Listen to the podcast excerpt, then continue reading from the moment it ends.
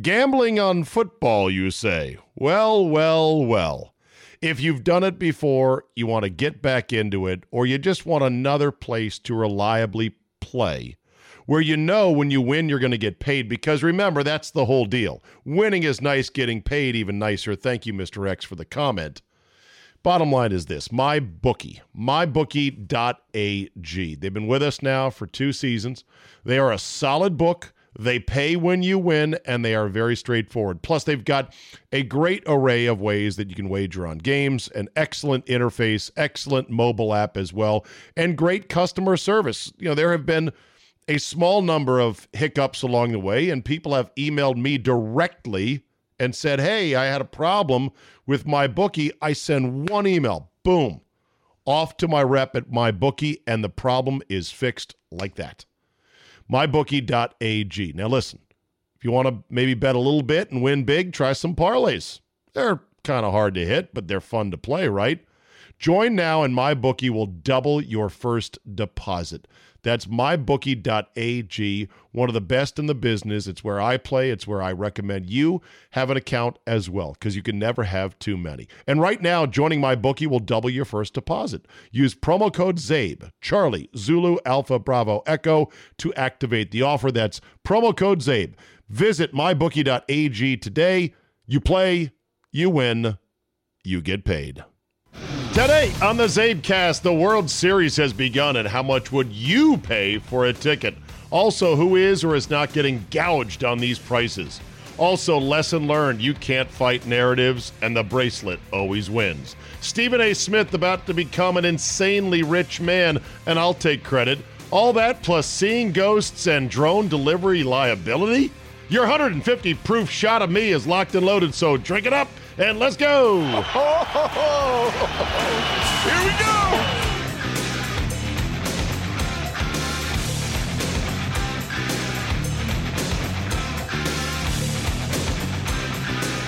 Wednesday, October 23rd, 2019. Thank you for downloading. World Series Game 1, too late for this edition of the newspaper.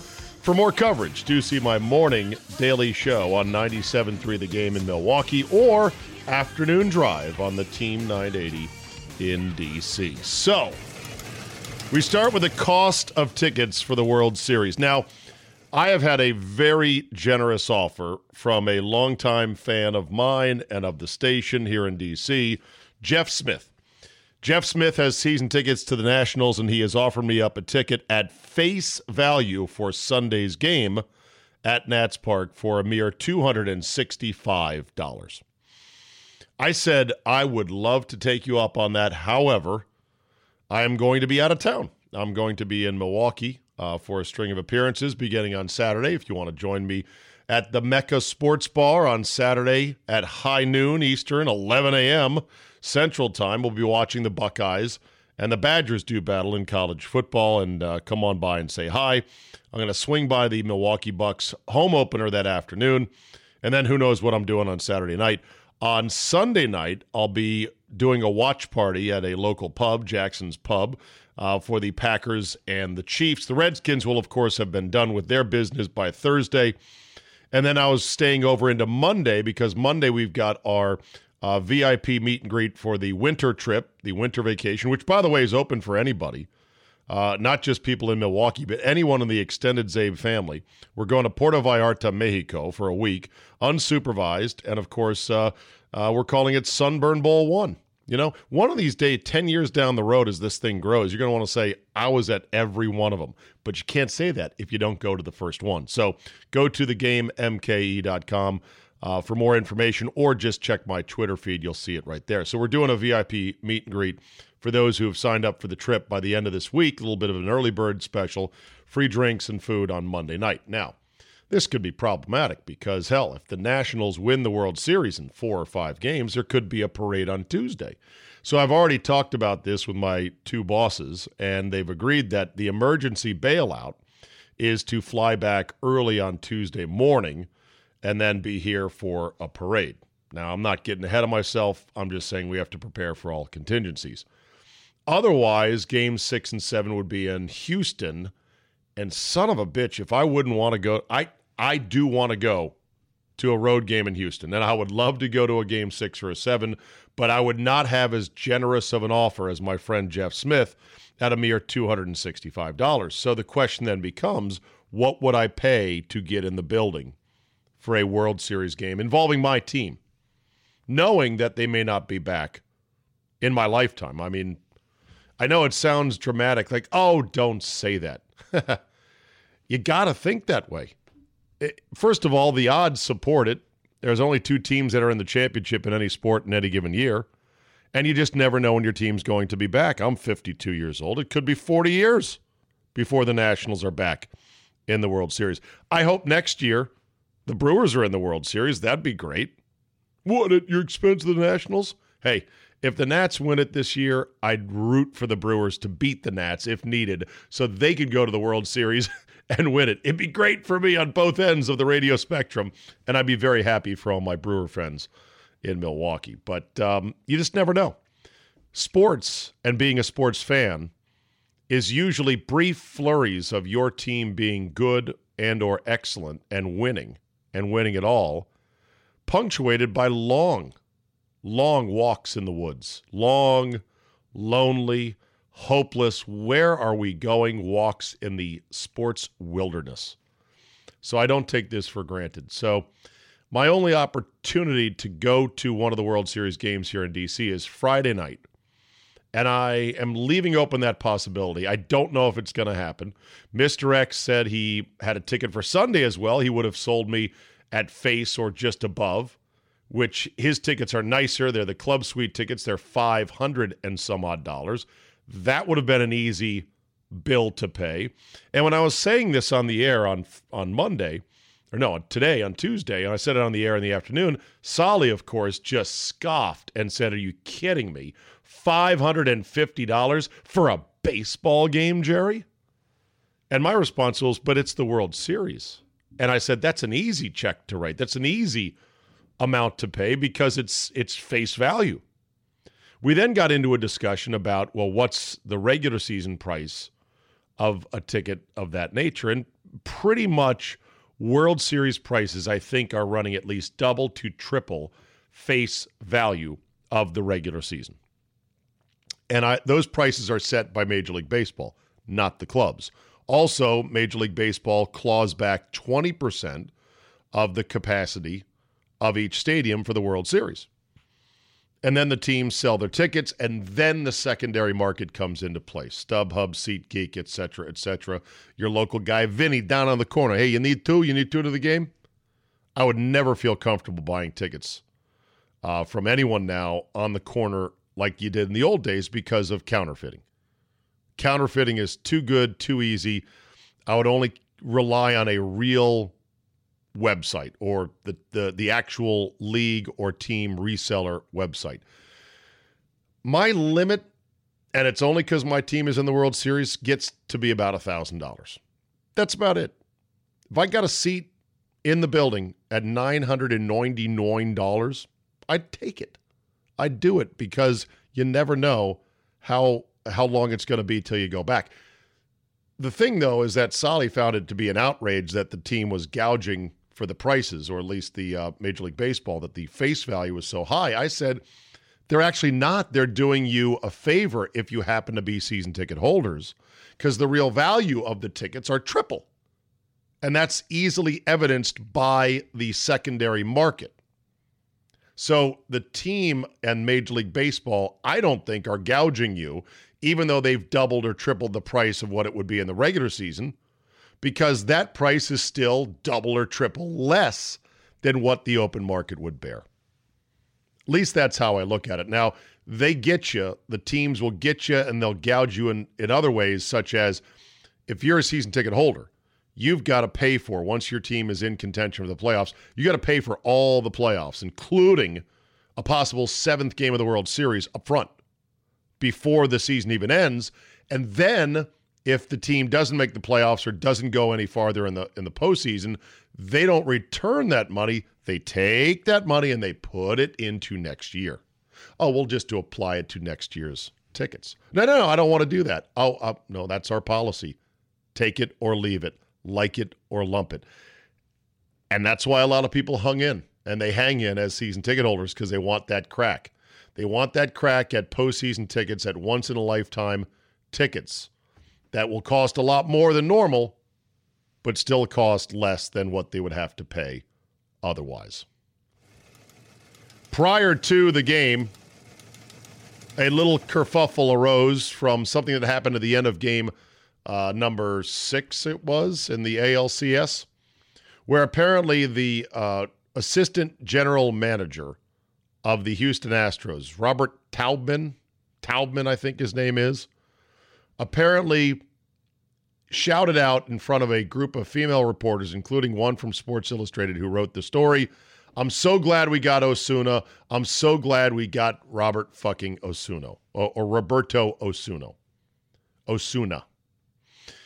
As you probably know, Osuna is a guy who served a 75 game suspension last year for a very serious case of domestic violence. Excuse my voice. And there was always a little bit of tut tutting, and there always is when these guys get signed by some other team because the team has to walk the hypocritical and two faced road of, we take this very seriously, but we're going to sign him because he has a sick fastball. And we have a zero tolerance policy for domestic violence. But we, we're so glad we got this guy. A fist pump under the table. So the team begins in a default sort of hypocrite position. That said, what this assistant GM was alleged to have done, while I believe it happened, mostly as it was portrayed, it is also the biggest nothing burger ever, if you ask me. At least it should be. So you're telling me that a general manager with champagne flowing sort of bat flips in the face of a couple of female reporters by saying, I'm so glad we got Osuna. Apparently, one of the reporters or the reporter in question was wearing a purple wristband that is indicative of support for victims of domestic violence. And apparently, this same reporter had put out a fair amount of tweets or had written a good number of stories on that particular topic, of course, being supportive of the victims and very anti those abusers. Okay, fine. The GM was a douchebag and a dummy, if it happened as he said, because here was a unnecessary bat flip a rhetorical bat flip in the face of some reporters that he thought had been overly critical of the Astros signing this player. You can never win these things. And sure enough, when the reporter for an outfit, Sports Illustrated, that fired half of their people, including all their good people, and is desperate for clicks and relevance in today's competitive, fractured media age, Oh my God, what more perfect of a story to write than that? I was harassed. Not, they didn't say harassed, but I was intimidated by Big Bad Male. GM in the locker room. This is something that is just a factor of the day and age we live in. You can't win in this case. And the Astros, of course, made the mistake of initially coming out, pushing back hard, saying that the uh, interaction was grossly misrepresented and not quite totally fabricated, but they push back like, that's not what happened. This is ridiculous. We stand by our guy. Well, that didn't last for more than 24 hours. Then the Astros started doing the moonwalk because they realized you can't beat a media narrative when the media wants it to be a thing. You can't. It's sort of an homage to the days in which they said you can't win an argument with some entity that buys ink by the barrel. If the media wants there to be a narrative, if they want to give something shelf space, if they want to make a big deal of it, they will. They will run with it because click, click, click, click, click, click, click. Even people who are pissed off, like, why the fuck is this even a story the day before the World Series? They'll hate click the story and then spend 10 minutes reading the comments from other people saying, this is such bullshit. This is a nothing story. Remember, the GM did not yell at the women directly, did not call them a name, did not interfere with them from doing their job, did not yank their press credentials, did not interfere with an interview they were trying to do, did not physically touch them. No, no, he just bat flipped in their face. I'm so glad we got Roberto Osuna. oh my God, I feel so intimidated. You know, this is this is a sport in which once upon a time Bobby Bonilla threatened to show a reporter the Bronx, which was not a nice invitation to go on a Sunday drive with him to get ice cream. reporter, manager, reporter, player interactions used to be of the roughest variety. Now, should they still be that way? Probably not. Should you treat female reporters just trying to do their job more better? Of course. But here you have a reporter who probably was closer to an advocate. And you could argue, well, okay, she's in there flaunting her purple wristband, and you know she just wanted to write a negative story somehow about Osuna. And then this guy walks up like a meathead and bat flips in her face. Next thing you know, it's a big to do. Now, baseball's investigating. Oh, God. You can't beat narratives. And as soon as they saw the element of the story of she was wearing purple wristband, that's when I said, okay, you're not going to win this one. I would go into defense mode, apologize, and move on. Because I'm sure by tomorrow, this non traversy is going to be a non story as well. Stephen A. Smith is about to become a very rich man. God bless him. Only in America, right? Stephen A. Smith, according to Andrew Marchand in the New York Post, is set to sign a new contract with ESPN of four or five years in length that will pay him upwards of $10 million a year. Wow. What a story. What an incredible rise from Nowheresville.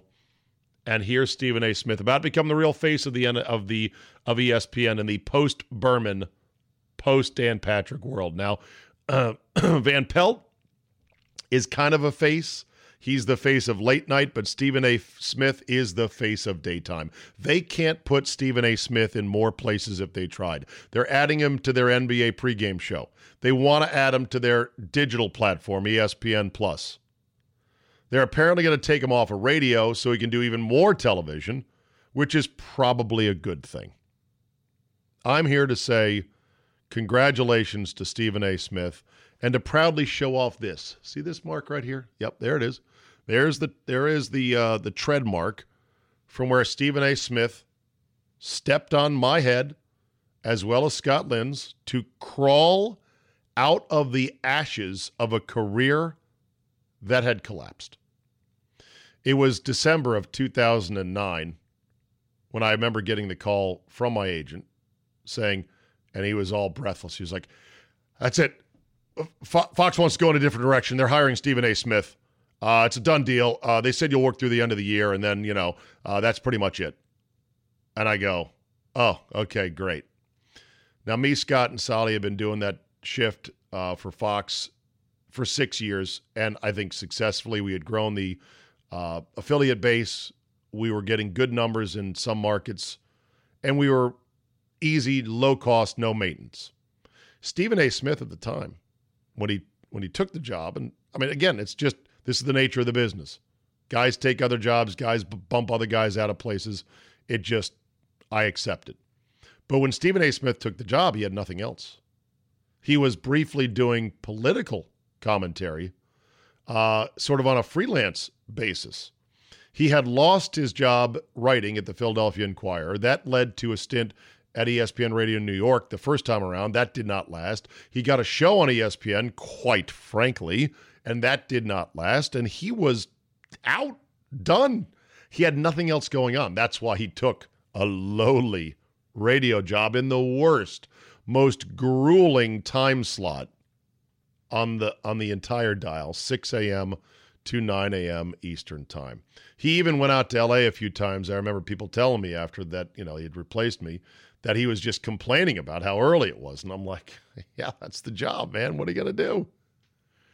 Stephen A. Smith lasted in that spot for 11 months and then moved on. And then he took wings and just began to soar and soar upwards and upwards. I remember at the time too the uh, the decision to replace us and put Stephen A. in was such a jarring change that they were hemorrhaging affiliates. Fox Sports Radio was, and they have to create. They had to create a second morning show. I think it was Zach and Jack out of Indianapolis to offer affiliates who just said, "I cannot take Stephen A. Smith in the morning. I can't." Do you have anything else? Because we're a proud Fox affiliate, but we can't take the show. And they said, okay, we'll get a second show. and you wonder why I tell people not to get into this business. These are the stories why. But look, I mean, I don't know Stephen A. He did nothing to me unethical. I'm just saying, look at this rise to stardom, fame, and absolute wealth. I will say this Stephen A. figured out that, look, cable television, and especially sports cable TV, it's like pro wrestling. You need to be a good character. He's a good wrestling type heel on television. The whole black hat when they do live remotes with first take and he's uh, you know trolling cowboy fans and would mock every Tony Romo failure and have that unlit cigar as he strolled onto the set. I mean that's that's straight out of wrestling. That's straight out of Vince, Vince McMahon and it made him a star. Who cares if he didn't know Hunter Henry was on the injured list and wasn't playing? Who cares if he also said the N word, please, on the air live? It doesn't matter. He was a bankable, colorful, and is a wrestling type star for the network. 10 million a year for a guy that yells about sports. Think about that if you're an NFL player grinding your body into dust playing running back for 3.2 million a year and then Stephen A at 10 million a year is running his mouth about how bad you are. God, that must be fun. The Sooner Schooner has been sent to the injured reserve. Boo. The Sooner Schooner, the famous uh, covered wagon that goes out during Oklahoma pregame introductions, that tipped over in a very scary incident this past weekend, it's been uh, put on the IR for the rest of the year. Direct athletic director Kenny Mossman said to the Daily, "We will repair the damaged schooner. Its future uh, future use will be for static display. It's possible that it will be back at a game this season, but it will not run. We are in the process of having a new schooner constructed. There's no timetable yet for when it will be ready. I would anticipate having it in time for the spring game. On the one hand, I don't like to see traditions go away just because of accidents. On the other hand, when shit's dangerous, you can't wait for somebody to die before you take action. Texas A&M used to have a very uh, notable bonfire that was during their excuse my voice uh, that was during their oh their week up their their lead up against Texas. And the bonfire was massive and it was built by engineers at the school. It involved giant logs and cranes. And then one year the thing collapsed with some of the students in the engineering department underneath and there was a couple of kids that died and it was traumatic and it was horrifying and you think to yourself jesus nobody should die over a bonfire. I wish they could have scaled it down. Maybe they do maybe they have scaled it down. They don't do it to that extent but that tradition is now gone. I don't want the sooner schooner to go away. At the same time though when those horses take a sharp turn and that sco- that covered wagon at full speed it's not going to handle very well they don't have rack and pinion steering on that thing. They don't have Brembo brakes on that thing. And all it would have taken is for someone to fall off the wrong way and to have that thing fall on their neck or their back. And it would have been a horror show on live TV. Gambling on football, you say? Well, well, well. If you've done it before, you want to get back into it, or you just want another place to reliably play where you know when you win you're going to get paid because remember that's the whole deal. Winning is nice, getting paid even nicer. Thank you Mr. X for the comment. Bottom line is this, my bookie, mybookie.ag. They've been with us now for 2 seasons. They are a solid book. They pay when you win, and they are very straightforward. Plus, they've got a great array of ways that you can wager on games, an excellent interface, excellent mobile app as well, and great customer service. You know, there have been a small number of hiccups along the way, and people have emailed me directly and said, Hey, I had a problem with my bookie. I send one email, boom, off to my rep at my bookie, and the problem is fixed like that. MyBookie.ag. Now, listen, if you want to maybe bet a little bit and win big, try some parlays. They're kind of hard to hit, but they're fun to play, right? Join now, and MyBookie will double your first deposit. That's mybookie.ag, one of the best in the business. It's where I play, it's where I recommend you have an account as well, because you can never have too many. And right now, joining MyBookie will double your first deposit. Use promo code CZABE, Charlie, Zulu, Alpha, Bravo, Echo to activate the offer. That's promo code CZABE. Visit mybookie.ag today. You play, you win, you get paid. So Monday night was a disaster for the New York Jets, but then again, they're used to those disasters at home. The New England Patriots once again bent them over their knee and spanked them and said, Once again, Jets, tell us who's your daddy. The run the Patriots have been on, not just in the AFC East, but just overall is stunning. This defensive unit that Belichick has assembled, and certainly the secondary, is absolutely amazing. And while I hate it because I'm sick of the Patriots, I admire it as well. Of course, this is the residue of doing as many little things right as possible and having a culture that is bulletproof, ironclad, and above all else, it just results in this kind of excellence. It doesn't hurt to have Tom Brady as your quarterback. But that said, the Jets are the exact opposite, just sort of like the Redskins are and the Browns to a good extent, Bengals, Raiders, the bad organizations that don't know how to do stuff right, don't do it right, and then they end up with dumb shit. And it's the attention to detail that matters, everybody being accountable and thinking.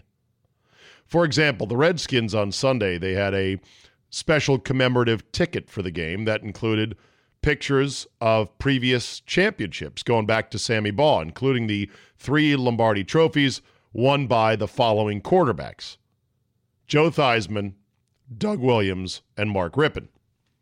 Well, they had the years attached to the pictures of the quarterbacks. The only problem was the years were fucked up on the ticket. They had the 82 one next to Doug Williams and the 87 one next to Theismann or something like that. And it was one of those deals where you say, what the hell? Why isn't anybody looking at this? This is not some scoreboard graphic that is up for 10 seconds and gone, that's whipped up between quarters. This was a ticket that had to be printed. How did nobody in the organization proofread it and say, uh uh-uh, uh, hold on a second. The dates are wrong with the pictures on the ticket? Attention to detail. Just like the Jets, they agreed to let ESPN and NFL Films mic up Sam Darnold. And they said yeah, okay, go ahead and do that, even though he was likely to perhaps have a bad game. The way it works is that NFL Films approves what can or cannot be released to ESPN, the broadcasters. Then it's up to ESPN to decide whether or not to go ahead and use the footage. The Jets, after Sam Darnold admitted to seeing ghosts while looking at the iPad film on the sideline, were reportedly furious because it made Darnold look bad. Now, I bet you many quarterbacks have quote unquote seen ghosts, and many quarterbacks have seemed confused, but it just was a bad look in today's soundbite age in which you don't want that out there. So the question is who let him get mic'd up? Why don't you have better control of that? You could say, well, maybe they don't have control. Maybe they have to by league requirements. Nah, I think there's ways around it. Just rip out the mic at some point if you don't want it in there. My guess is the Jets were so delusional coming off one in a row, their first win of the year against the Cowboys, with Sam Darnold looking pretty good coming off his mono, that he was going to kick ass and let's make sure to have it on camera. Let's make sure to allow them to mic it up. Attention to detail and doing little things right to be a better organization. Something the Jets don't have, something my Redskins don't have. It's what every bad organization does not have. So the NBA season has begun. Two games on Tuesday night, including the one team that still has marquee value, given all the changes of star players and the injuries. that have set the tone for this 2019 2020 season. If you like parity and if you are a basketball junkie, then this is the season for you. If you're an NBA fan who's a casual fan who wants to see the super teams and the star players, yeah, may not be the best year for you to watch. We start with the fact that two big stars are no longer on the Golden State Warriors, so the super team out west has been hit hard with the loss of Kevin Durant to the Brooklyn Nets and out with an injury all season, as well as Klay Thompson, who stayed but is out for all season with a knee injury. So Klay Thompson ACL and Kevin Durant with his Achilles. Also, you have more players that were all pro change teams, or uh, is that the term in the NBA? Uh, most NBA players yeah, most all NBA players, not all pro, but most all NBA players change teams in one offseason. Kevin Durant goes to Brooklyn. Paul George goes from OKC to the Clippers. Kyrie Irving goes from Boston to Brooklyn. Kawhi goes from Toronto to the Clips. Kemba Walker from Charlotte to Boston. And Russell Westbrook from OKC to Houston. I would short the Lakers from winning it all but I'm not sure the NBA is ready to allow a Nuggets Bucks NBA Finals. Worse yet would be a Jazz Pacers NBA Finals. Vegas believes the Clippers are actually the favorites at three and a half to one. That the Lakers are second at four to one. Your odds may vary. Check your local books. The Bucks then six to one. Sixers eight to one. Rockets eight to one. Warriors twelve to one as well. I predict both LeBron and the Unibrow will miss 20 games at least, a piece. I believe they're 60 game players thereabouts because of injuries and age and just the way the NBA is. There'll be load management that's applied as well. I think the Lakers will be formidable at times, obviously, but I just don't see them having enough around those two big stars, along with Kyle Kuzma, to really be a factor. The Clippers are interesting. And there's other really good teams in the West. Like I said, the Nuggets and the Jazz are really good all around teams that just don't have any stars that anybody knows about. In the East, look, I'm not discounting what Kemba Walker is going to do for Boston. That's a huge upgrade. Kyrie Irving really showed who he was, if you didn't already know that, this past year with all of his drama and whatnot. And I believe in Brad Stevens. The Sixers should be very good but we'll see about their playoff mettle when it comes time for April, May, and June. It's teed up for the Bucks. It is right there for them. You know, they lose Malcolm Brogdon. It was a tough decision in terms of they couldn't pay everybody and keep everybody. But given his ongoing shin problems and his availability issues, I don't think it's that big of a loss. This should be the Bucks year to at least make the finals, if not win it all and let's hope they seize upon that opportunity. And then finally, we'll leave you at this. so let's say you're uh, we're living in an age soon to be of drone delivery via of a number of companies, including uh, Amazon.com. FedEx is going to do this stuff as well. I'm looking at the picture of one of these uh, first prototype delivery drones. It's a excuse me wing drone that has one, two, three, four, five, six, seven, eight, nine, 16, eight, probably 20 propellers on it. And it's got an airplane wing, two long bars full of propellers, and a fuselage and a sort of a, a cargo bay that makes it, as I look at it here, it looks like the Spruce Goose, sort of. But it's a drone. So the headline reads What if a delivery drone falls on your head. Thorny legal questions loom as services increase. oh, if only Jackie Chiles could actually try a case in which a delivery drone fell out of the sky. Whose fault is it? Who owns the airspace above your house? What reasonable precautions could you have taken to not get hit by the drone? What precautions? What what responsibility was it? Like if a gust of wind or a bird or an eagle or a kid with a BB gun in the next yard shoots that drone down and it lands on your picnic and mortally wounds or kills your child. Well, that's why as the saying goes, there will be lawyers. I'm sure they'll work it out in court. All right, that'll do it for me tonight. Thank you very much for listening. Thank you for accepting the short run of just me on the podcast because I got a baseball game to watch. You might have heard about it. It's the World Series, and I'm pretty excited. Thanks for listening. Spread the word. Tell a couple friends. Rate and review as always. Thanks for listening, and we will see you tomorrow. Like we did when spring began. Wake me up when September ends. Comes the Gambling on football, you say? Well, well, well. If you've done it before, you want to get back into it, or you just want another place to reliably play where you know when you win you're going to get paid because remember that's the whole deal. Winning is nice, getting paid even nicer. Thank you Mr. X for the comment. Bottom line is this my bookie, mybookie.ag. They've been with us now for two seasons. They are a solid book. They pay when you win, and they are very straightforward. Plus, they've got a great array of ways that you can wager on games, an excellent interface, excellent mobile app as well, and great customer service. You know, there have been a small number of hiccups along the way, and people have emailed me directly and said, Hey, I had a problem with my bookie. I send one email, boom, off to my rep at my bookie, and the problem is fixed like that. MyBookie.ag. Now, listen, if you want to maybe bet a little bit and win big, try some parlays. They're kind of hard to hit, but they're fun to play, right? Join now, and MyBookie will double your first deposit.